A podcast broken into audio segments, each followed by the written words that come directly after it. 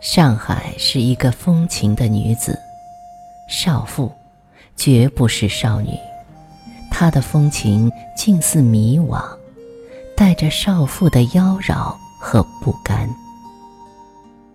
上海只能是一个少妇，同时爱着几个男人，或者爱过几个男人，有着丰满却又骨感的身材，寂寞着，芬芳着，怅望着，惆怅着。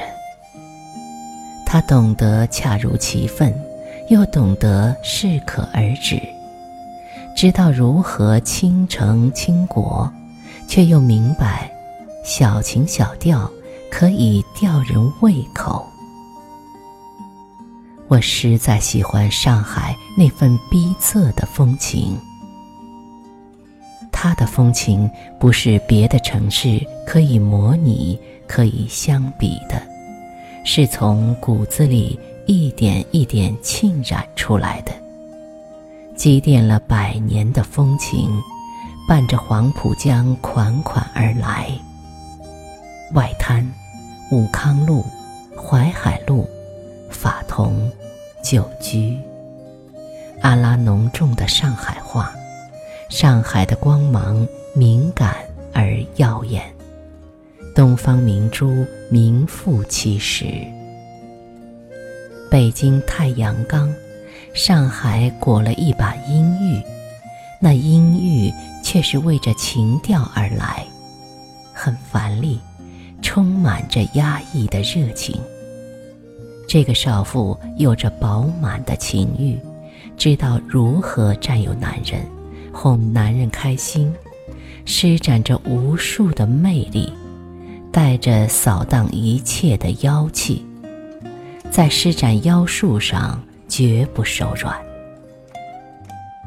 它也潮湿，但不像武汉一样潮湿的过分，或者如江南另外的城市，带着颓的迷乱，到不了那种乱哄哄的潮。引起人的欲望就行了。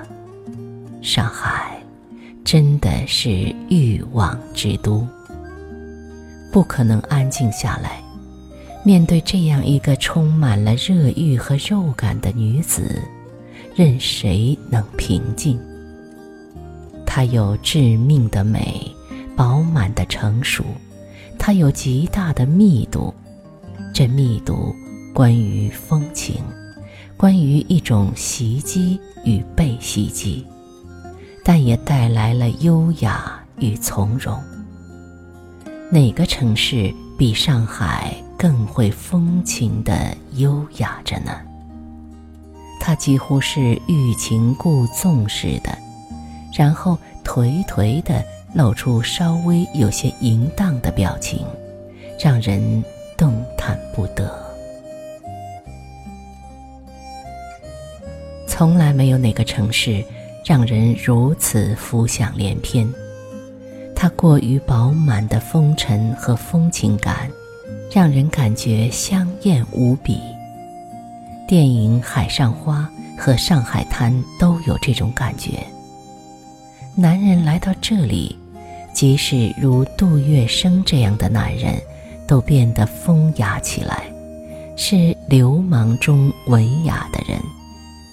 唱戏、票戏、写字、赏画，与孟小冬这样的女子谈爱情，永远不过时，又捧过董竹君。香艳的故事在上海泛滥得很湿润。《剪取西厢记》中唱着：“转过荼蘼架，见人不住偷金抹。”被你疯魔了，人也差。上海是一个多么精致的女人呢？丰润，不潦草，随时会漾开来，把谁淹没。绿色的，那绿是老绿，荡漾着诗意的缠绵和忧伤。它总是让我心神荡漾，总是让我心潮起伏。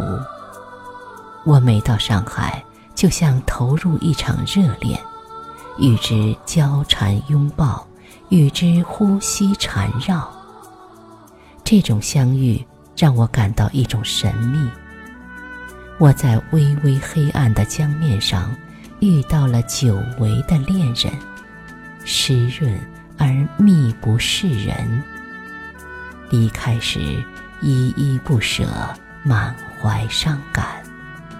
我每每离开上海，都充满着一种不恰当的忧伤，似恋人分手。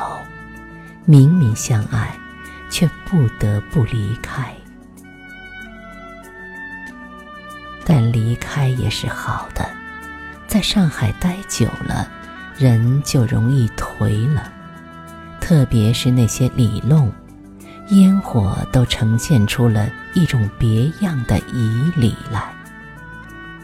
一个卷卷长发的女子，懒懒地靠在自家门前，抽着烟。穿着黑色绣花鞋，这样的风情只有上海女子才做得出来。这份别致，让我一下子想起陆小曼来。陆小曼，她的风情万种和别样慵懒，与上海情调相辅相成，半丝浪费也没有。她就是上海。上海，就是这样的女子。上海有一种隐秘的绚丽，它长在暗处，却又散发着奇异的光。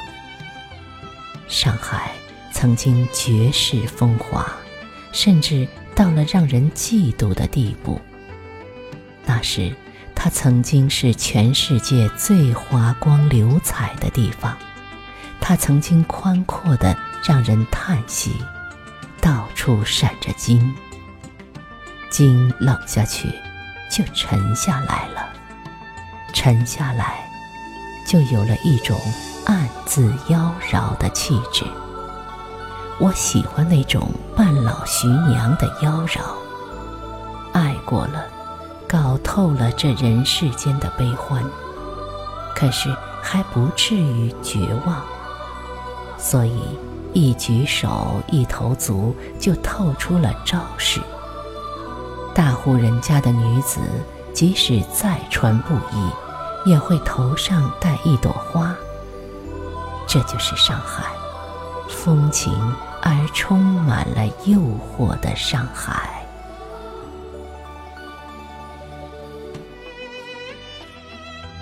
最迷恋上海的夜色。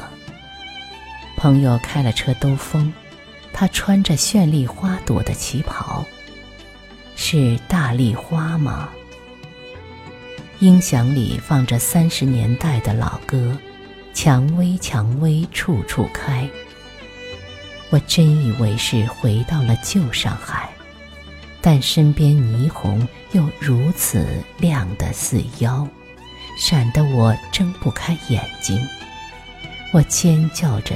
掠过这浓重的似罂粟花一样的夜色，感觉到那尖叫又苍绿又湿润。有一首诗说：“夜在我的身上，我就是夜。”我深深的被一种粘稠的东西依附着。上海有这种东西，很黏，很稠，看一眼就让人动弹不得。我知道，我体内有一种东西与这座城市很合拍，很靠近。我知道，这座城市有一种与生俱来的东西，它生出一个吸盘。牢牢地吸住了我，我爱上海。